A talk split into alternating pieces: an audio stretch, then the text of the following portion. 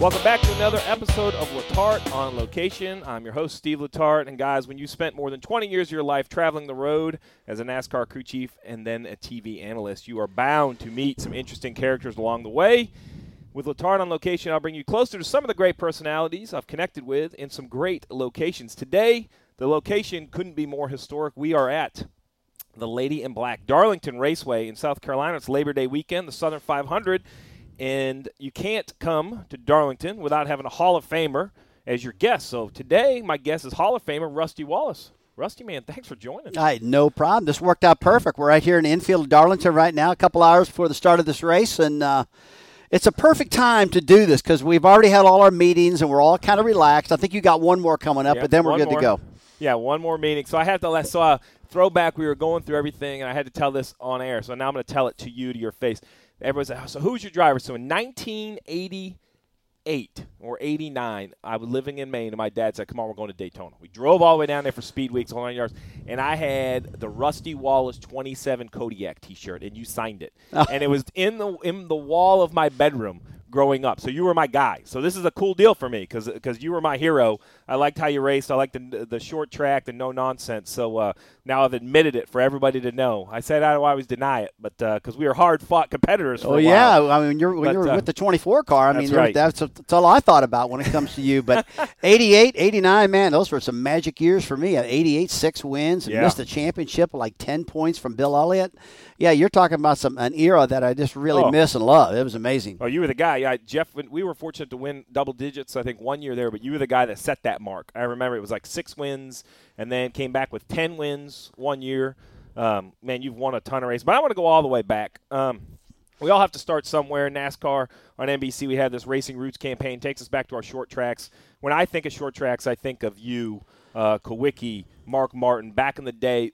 But the Wallace family in general, the patriarch, right? Your dad was a racer, isn't that how? it Yeah, my started? dad was a racer in St. Louis, Missouri, and he was just tearing up the short tracks. A little track we ran was called um, Lake Hill Speedway in Valley Park, Missouri, and a lot of drivers ran there. Larry Phillips was a really great short track racer out of the Midwest. Uh, he raced there, and he taught my father a lot about cars. Uh, but yeah, Dad was racing Tri City Speedway right on the border of. Uh, Right across the river from St. Louis, Yep. he'd run the dirt tracks there, and then he would go over to Lake Hill Speedway and run the asphalt tracks there. Well, as time went on, Dad got tired of driving. He saw us coming along, and he just basically turned everything over to me and uh, and Mike at that point. And then later on, Kenny got Right. involved. But uh, yeah, we all started back in St. Louis, and that's where the whole thing started to happen right there. and then you cut your teeth through Florida, through the ASA day. I mean, and, and when I look, I go back and I try to do some research. I almost question if some of the late model races and ASA races weren't more stacked field than some of the Cup races you won. When I look at the guys you lined up against in those ASA days, it was an impressive list. Well, I appreciate you saying that because back then, I mean, that was, I'll tell you what, 1981 through 1984, I would say the ASA drivers were just amazing. You had Dick Trickle, you had Alan Kulwicki, Davey Allison would race with a little bit. We had uh, Mike Eddy, we had Bob Senneker. Those were really, really big names in the short track stuff. And if those guys ever decided that they wanted to go NASCAR racing, they could have come down here and did some real damage against these guys. I'm positive of that. But it's really amazing how a guy like Mike Eddy and a guy like Bob Senneker were Yeah. really, really just happy doing what they were doing. And they weren't excited to run, come down here in NASCAR and go through this. They uh, they loved ASA racing, but that's what got me into NASCAR. I won the championship in 1983, won a bunch of races, and it, it helped propel my career into NASCAR. So I was doing the research, and, and shame on me. I remember your first years at Blue Max, but that wasn't the case. I, I guess that's where probably the success. That must be how I visualize it. But it was someone before Blue Blue Max. Yeah, what happened? I won the the championship in ASA in 1983. Uh, in December, I get a phone call from Cliff Stewart, who was sponsored by Gatorade, the number 88 Gatorade car that Geoff Bodine was driving, and um, and they had a falling out. Bodine and, and Stewart did and Gatorade. They called me up and said, "We just noticed you won this championship. We're looking for somebody new. Would you take us come on down and give us a talk?" So I talked to them. They put me in a car, and I actually ran terrible. I ran terrible, but I did win the Rookie of the Year. Right, I won the Rookie of the Year in '84. And then in 1985, the next year with the same team, we blew 23 engines that year. Oh, boy. It was terrible.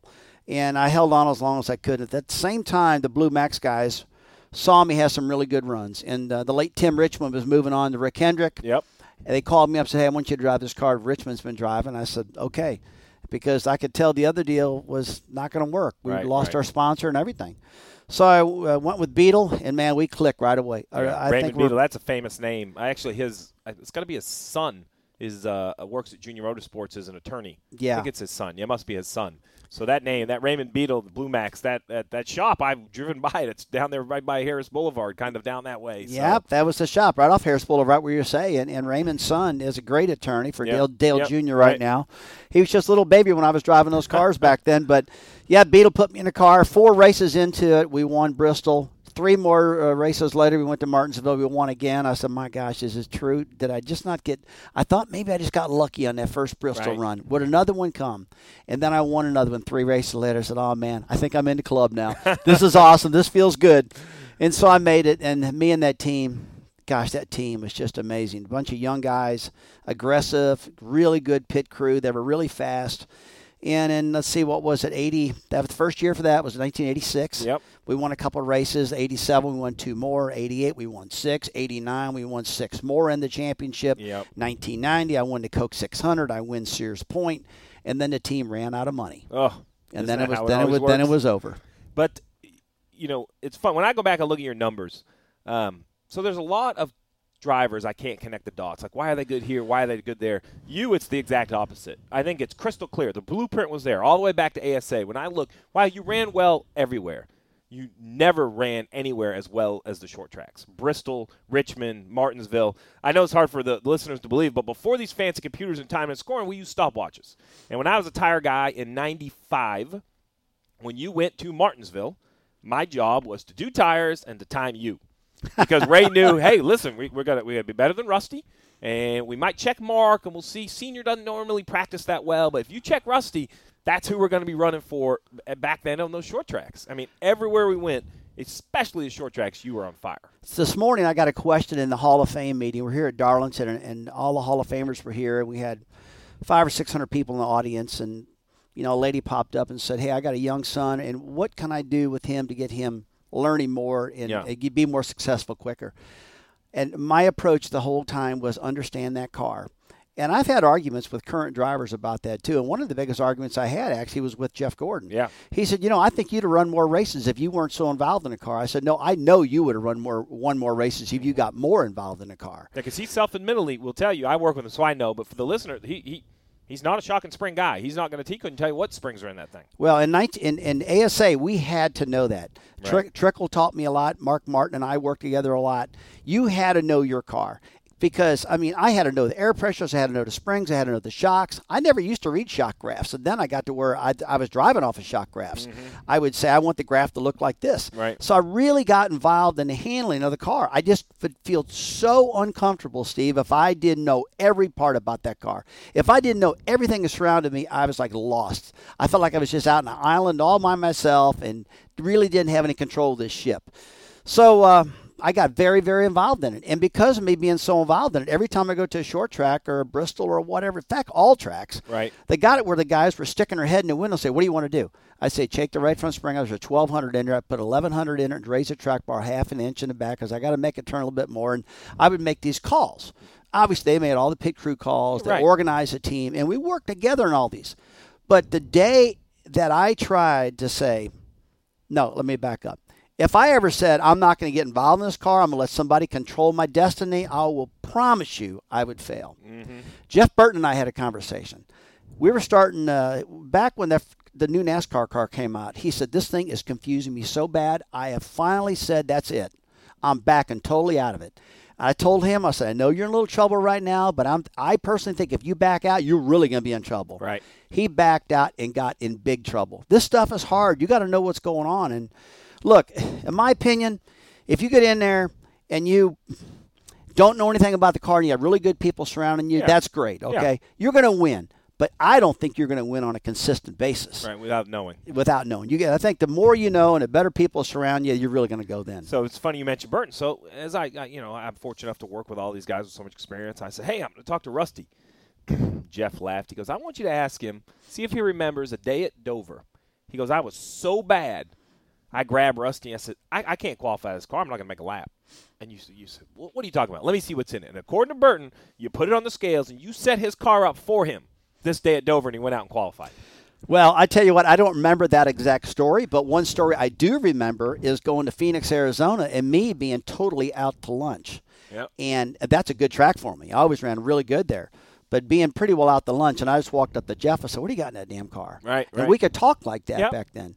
And he just wheeled that setup off, and I said, "Put it in a car." And back then, you would tell somebody your setup, and I wouldn't lie to people. Right. And they would. I knew they wouldn't use it. I know they could only get seventy percent of that past their crew. Yep. So it Yep. never did worry me. But this time, I'm the one telling them what to put in the car. Right, right. So I said, put this and put this. And Jeff Thousand, my car chief, he's like, I know Jeffrey. He yeah. said, what in the world are you talking about? We'd never run nothing like that. I said, Yeah. let's just do it. Let's Yeah, just do right. it, you know. And we put it in there. I went out and that thing took off. And I said, great. Guess what happened? I won the race. oh boy. It was a rain delay race, Oh, but I, I, remember it. Raining in the desert. I, remember I dominated that day. Yes. and I won the race with Jeff Burton set up in the car. Uh, do you have like send him a, bit, a bottle of wine, or is there like a peace offering? No, I, I? I don't know if he even remembers this. Oh, but he re- I know he remembers sharing the setup at, at, at Phoenix. But that, that that's how open we were in the past. I mean, we could just do things like that. Earnhardt used to come up to me. We were in the Bahamas one time on a boat, and I was winning the crap out of these Bristol races, you know, and he wasn't doing too well. He said, "Give me that setup." I said, "All right."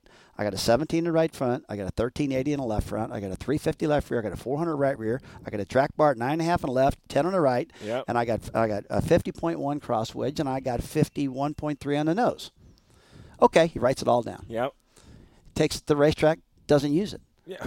And I said, "What happened?" He said, "I took it to Childress and those guys, and they went, oh, that sounds kind of whacked out setup. I, I, I that's not going to work, you yeah, know." That's fair. I said, I, and I told him the truth, yeah, and I won the race that week. that's so good. that is awesome. I gave the whole truth, everything. He just wouldn't use it. These guys never do. So while you have a trophy case full of trophies, a championship trophy, won all the big marquee events, the other thing that, that I can't get out of my mind is that year, maybe 93, the two big wrecks. Both Yeah. speedway wrecks. I mean, like a little bit airborne, it doesn't look like it's going to be bad, and then it catches and it flips forever.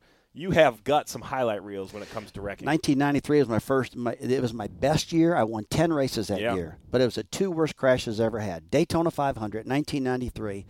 Something happens coming off a turn two down the back straightaway, trying to dodge some cars. Car goes end over end, flipping down there, but it, it gets in the mud and it's kind of flipping soft. Yep. It's kind of doing a soft flip and it lands on its wheels. And I, I remember I get out of the car just mad, you know. Yeah, it's right. first race of the year. Um, Spectacular looking, but yeah, but, oh man, can you believe it? You know. Then we go on to the next race, and I think win Rockingham. Then we go to another race and run good, and then we go to Talladega, and boy, there we are leading that doggone race. It starts raining. Dale Earnhardt comes up to me. He said, "Hey, look, that, when we go back to green, these cats are going to run us down the draft. They're going to blow right past us. We're going to have to hook back up and get after it." Sure enough, two laps to go. Man, here comes Ernie Irvan and the guys blowing past us. We fall back to fifth. Check, they waving a white flag. I we catch back up, and I look in my mirror and I see Earnhardt coming at me, and he makes a dive to the bottom, and I go down to block him off, and my left rear quarter panel gets in his right front fender, mm-hmm. and that car gets in the air, gets sideways, and the air grabs it, and it took off, and that baby went straight up. It went straight up so high that when it came down, it broke my wrist back, and I still got a one foot pin on my left wrist to this day Oh, because of that wreck, and my wrist wrist snapped off, and then I blacked out, and I ended up waking up in a helicopter. Oh man! But then I looked at the doggone uh, video, and that car went end over end a little over 20 times, oh yeah. and it went across the start finish line upside down with the roof facing down across the line to finish fifth. And uh, I was just at Talladega doing some media work, and they and they showed the video, and I went, Oh. "Holy smokes!" But yeah, tho- that was two terrible wrecks, but 10 wins and barely lost a championship again to to Earnhardt. You know, it could have been. I won one title. Could have been three or four real easy. You know. I, I'd say, uh, you know, that's what I think sports in general. It doesn't even matter the sport, right? You're you. Everyone runs into somebody, another team, another player. Uh, for Jeff Gordon, I say it was Jimmie Johnson. If it wasn't for Jimmie Johnson, Jeff would have at least five, maybe six, possibly seven, right? Well, if it wasn't for Dale Senior and his timing, you'd have way more than one because you were right there on his heels so many times. Yeah, and you, I think about that a lot. And people come to me all the time and said, "Hey, if the point system that we have now was in effect when you're Yeah. driving, would you have more championships?" I said, "Well, you're awarding wins, right?" I said, "Yeah." And I said, "Well, I had ten of them." Right. Yeah, and then the following year we switched to four and had eight. Yep. So hopefully I would have, you know. So you leave, you end up at Penske, which perhaps is where most of the listeners are going to know you. Even though the championship uh, was over at Blue Max, when you come to Penske, it just kind of. I mean, it's Roger Penske, right? Yeah. Comes on the scene. The equipment is beautiful. If people have never been to a race, just walk through the garage. I mean, Roger's trucks, buses, cars, generators. It doesn't matter. It's the best of the best of the best. Um, but he's had so much success in IndyCar, and he's having it now with Logano and Brad. Brad delivered, but before then, you were it. In my mind, you, you know, you were kind of the guy that put the Penske NASCAR team on the mark.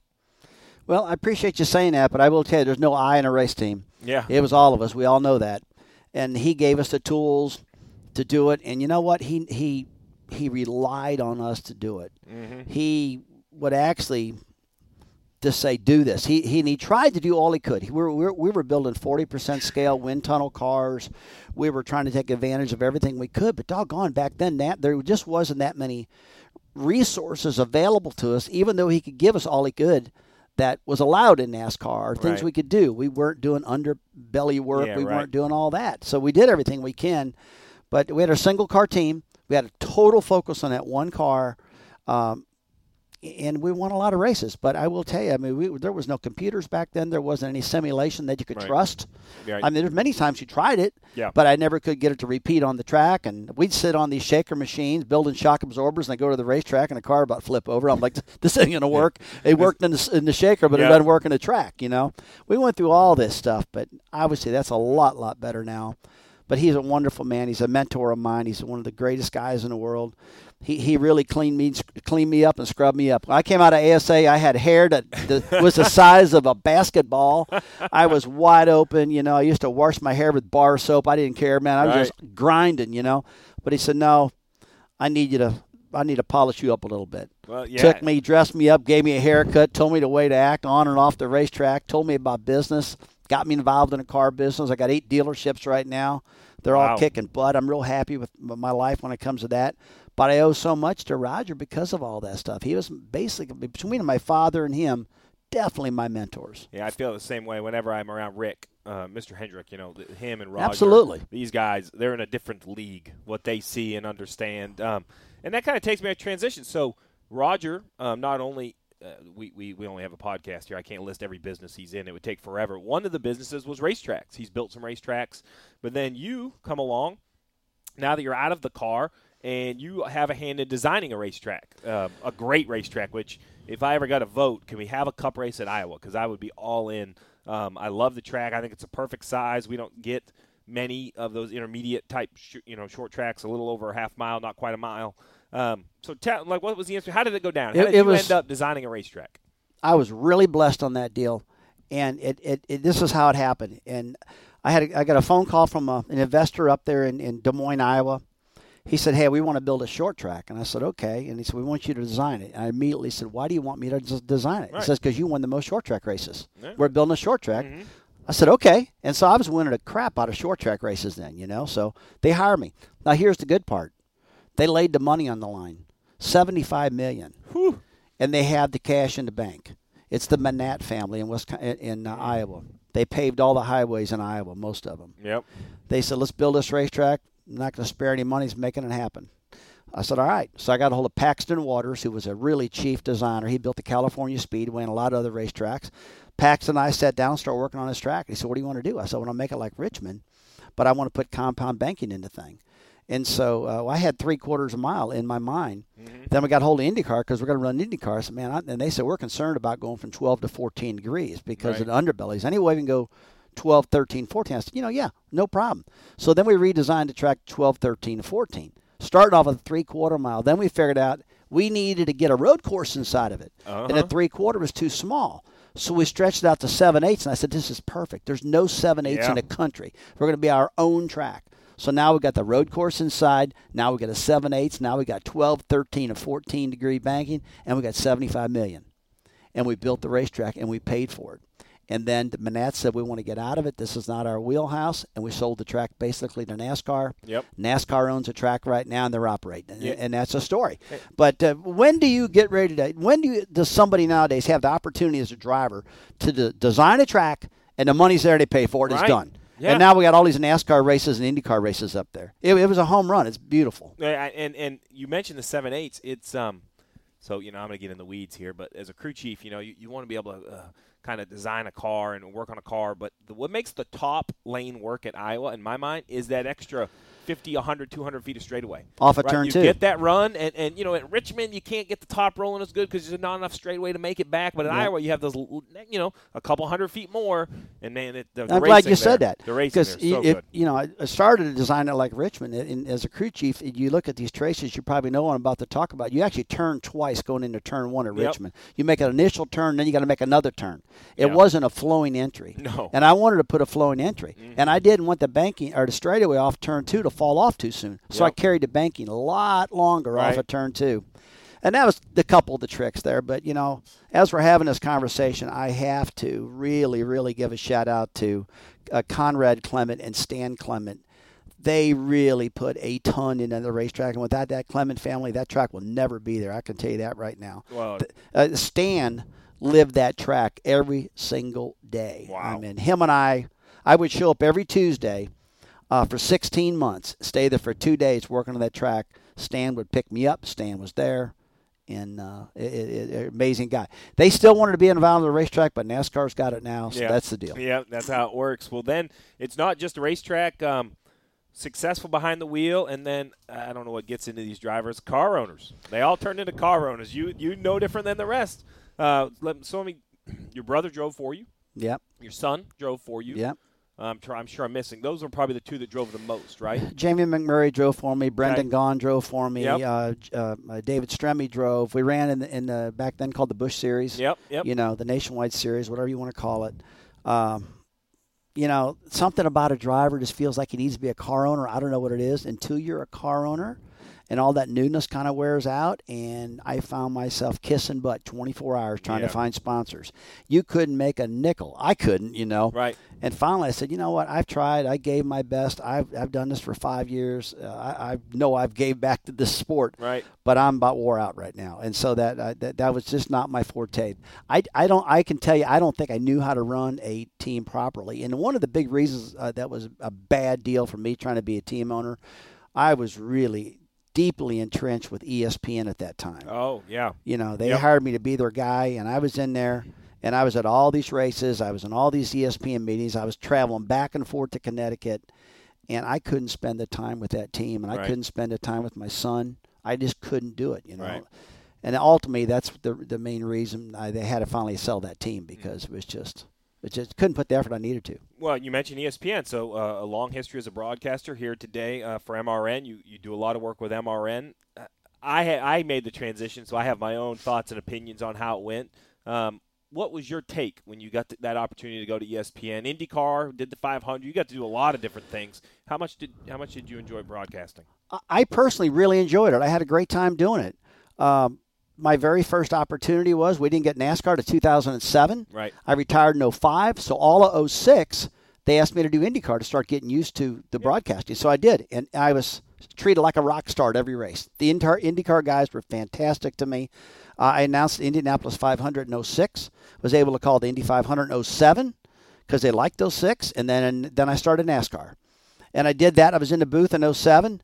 Then they called me up and said, "Hey, look, we want to start the NASCAR Countdown show." Yep. And you're always real animated, and you're always Right, right. explaining stuff. Says, Yeah. we think we'd love to have you do Countdown with Brad Daugherty. We're going to bring Brad Daugherty, and we're going to have uh, uh, Chris Fowler, and we're going to have all these different people to be hosts. I said, okay. And they put Dale Jarrett in the booth, and they said, look, Dale can do this in the booth just as good as you can. I said, I totally agree with that. He said, but we like you in this position because right. you're so animated. Yep. I said, okay. And so I did that, and I did that to the day we uh, we, we lost a contract to NBC, and that's how it was. Yeah, no, it was great. Um, tell me about this. So I've asked this question to a few different Hall of Famers. What was it like when you got the call? So you you know you, your name goes on the list of hey potential. That's how so how the process works. Uh, as a committee gets together and there are I think 25 potential nominees they put on the list and those are the 25 that get voted on. Uh, I don't think anyone had a question. I know I never questioned if if Rusty would go into the Hall of Fame but we always wonder when, right? How is this going to go in? We have there's so many deserving people. What was it like when the phone rang and you knew you were going to be a NASCAR Hall of Famer? I'll never forget it. I was uh, on Interstate uh, 85 going down to Spartanburg, South Carolina to mess with airplane stuff. and I'm going down to get a phone call from Mike Helton. He said, "Hey, I just want to call you up and uh, tell you that you're being nominated in the top 25 to go into the Hall of Fame." Mm-hmm. I said, "Man, thanks, fantastic. I really appreciate it." He said, "I got to tell you one thing." He said, "Every time I see you at the track, I just see Rusty. Uh, I see the Rusty that we've been on boat trips. I see the Rusty that we hang out with in motorcycles. I see you. Just I see you. But you know what? I never really sat down and looked at your numbers. Right. I had no idea how many poles you had, how many laps you won, how many races you won. I just see you as Rusty. And he said, he said, your numbers are strong. I said, well, thank you. I appreciate that. He said, well, so you're being nominated. I said, great. And so then we went to the, the big deal. I think it was, I don't know if it was, I think it was Charlotte when they announced who the top five are going to be.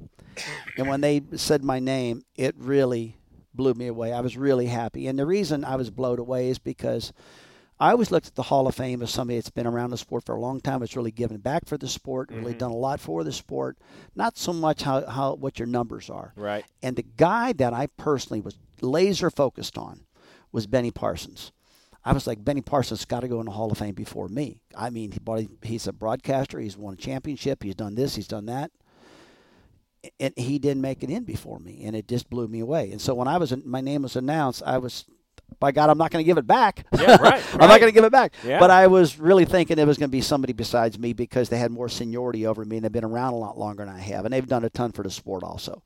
So even though I was so excited and, and, and happy, at the same time, I was like, wow, I, I almost feel like I don't deserve this this early. But when they give it to you and you make it in first round, you're like, wow, that's pretty good. But you know what they did? They went by my numbers, and they went by, you know, they tell me, you know, I I never turn down anything I can try to help a speedway do, and I don't know. I try to always get back to this sport too, and I guess I noticed it. Well, more than deserving. Uh, I think uh, everyone that goes in the Hall of Fame is deserving, and there's never a question whether they should be in there. And I'm, I'm excited that you're in there. Uh, fast forward to today. So okay. you work for MRN. You're up there in the booth. You watch the races like I do. Have you ever seen anything like the racing we're seeing now in NASCAR? I mean, it, it, the short tracks kind of look. You know, I've, I've seen you guys beat and bang, tire smoke. But these bigger tracks here at Darlington, Charlotte, I mean, what these guys are doing on these restarts with this aero package and this momentum type racing, it's as aggressive as I've ever seen it. No, it is. It's it's real, real aggressive. And uh, I guess the only thing, uh, there's nothing that really surprises me. I'm really happy with what I'm seeing on the racetrack right now. Uh, it, it's bizarre what we've had to do to these cars to get to get the competition where they are right now. I never thought I'd be saying we're going to take 300 horsepower out of an right. engine and we're going to put all this yeah, downforce looks on like the car. my computer. I mean, the thing is gigantic. Yeah. It has to be clear. It's so big. Right. It's very, very big. It's so tall that the, the top half of it has to be clear Yeah. so the driver can look through the mirror and see out the back of the car. Right. Uh, that never was like that. But so does go to 550 horsepower motors when at one point we're right at 900. And then we went to a, a deal where we were taking all the downforce off to get the tires to wear so Yep. we could have some haves and have nots Yep. and more passing. So we've seen all this stuff all around, and now they've kind of hit on something that seems to be pretty racy looking, you know, on the track. Uh, and so I, I sit back and I scratch my head and I go, boy, they're you got to hand it to NASCAR because they're trying everything they can to make the racing really, really good and make the fans really, really happy. And then here in a couple of years now, they're going to take all these cars and put them in a trash can and build all brand new stuff. Yeah. All new engines, all new everything. You know, We're- I'm talking a lot of engine builders, Yates primarily. Uh, but yeah, I mean, they're gonna there's gonna be some huge changes in 2021, and uh, I, I really personally think we're going to see different manufacturers coming also. Well, I think that would be great. I think the manufacturers are the lifeblood. You said the word that I think is magical, and that's fans. Bristol, it's not. A, listen, it's not a secret. For the last few years, I would sit up in the booth and go, "Man, this just isn't Bristol." Yep. I mean, where's the crowd? Where's the electricity? I'm telling you, this year when I went up in the booth and looked out, it wasn't full. But there was over. There had to be over 100,000 people. It was 80% full. It was electric. It was loud. You could hear the crowd over the cars at times. That's what makes Bristol Bristol. I think this last Bristol race was one of the most exciting I've seen in a long time. I watched some of those races uh, that weren't aggressive, and we're all used to going to Bristol seeing aggressive Right, races. right. So Bristol used to be like 12 feet narrower in the corners. Mm-hmm. When they put the soft wall or the the, the uh, barrier in, and they moved it out, they put Yep. compound banking in the track. They made it where the track was easier to race on, and it got to where there was no no bumping and banging and no crash, and then it got ho hum and boring. And obviously, the fans didn't like that. They didn't come back. Right. But this time, you know, by using the the sealer they're using on the racetrack and the drivers kind of understanding the track better and uh, getting their setups better and stuff, they put a much much racier show on. I thought. It was great. It was great. Listen, I've appreciated the time. I don't let anybody go though. You got to you got to handicap it. Give me your uh, give me the four we're going to see in Miami and who's going to be the champion. All right, uh, me, it's always going to be the two car and the four. Ke- Keselowski Mm-hmm. is going to be there. Uh, Harvick's definitely going to be there. Yep. I really think you're going to see Kyle Busch again there. And who is that fourth? Now, see, that fourth is a tough one right there. It gets tough. Those doesn't it? other three I can bank out, but I'm going to go with Martin Truex. I think Okay. Truex is going to be my fourth one. Uh, just because you look at the point standings right now, all the Gibbs guys, one, two, three in the points. You look at the amount of wins, four wins per each. Joe Gibbs racing 12 wins right now. 12 wins as we're doing this interview. That's unreal, you know. So, but I, I I know the Penske team, like you know the Hendrick team, and those guys are not going to roll over. They're on it, you know. So uh, it, it's a we'll see what happens. But th- that that's that's my prediction. Yeah, well, I have that. I same. I'm, I'm the same way. I'm, I'm struggling for that fourth. I want to say Chase Elliott. I think it's somebody's going to surprise us. Somebody's going to show up in the playoffs and do something special. But Rusty, listen, I know you're busy. I appreciate the time. I, I know the listeners do. It's great. Uh, it's always great to catch up with you. We've had. I, I was probably the second half. Right, I started the 24 in the late 90s. I didn't crew chief until 05 and the end of 05, so we didn't have many races together. But always a tough competitor off the racetrack. Always a great guy to see out and about. I appreciate your time, buddy. No problem, buddy. I'll, I'll bang on the window here at Darlington as we're doing this interview during the race, you know, and I'll say hello to you. Okay. I, I love it. I, I remember it. last year my car won. Keselowski won the race, right? Yeah, your paint scheme. Looking so, good. So when the race was over, the NBC guys are banging on the window, going, "Hey, go down there and get in victory lane." I said, "Okay, man." So maybe it'll happen again tonight. It's a good looking car. It's a good looking car. There you have it. Hall of Famer Rusty Wallace, the 1989 Cup Series champion. If you like what you heard today, make sure you subscribe, rate, and review. This is another Letarte on location.